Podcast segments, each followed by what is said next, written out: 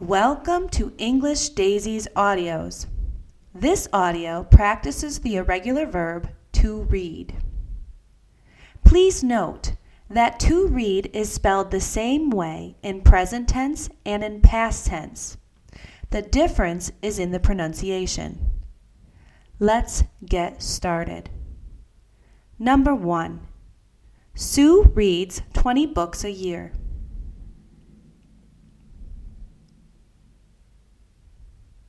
Number two, Max read all night.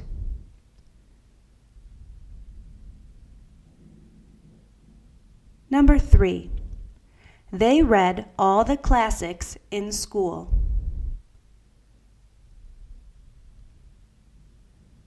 Number four, we read his article every morning.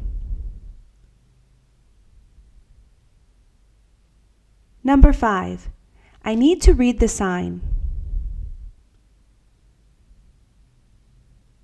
Number six, the teacher reads the directions each time. Number seven, Lexi read the rules out to me yesterday. Number eight, you read really fast. Number nine, last night Joseph read the subtitles to the movie. And number 10, we read that we are not allowed here.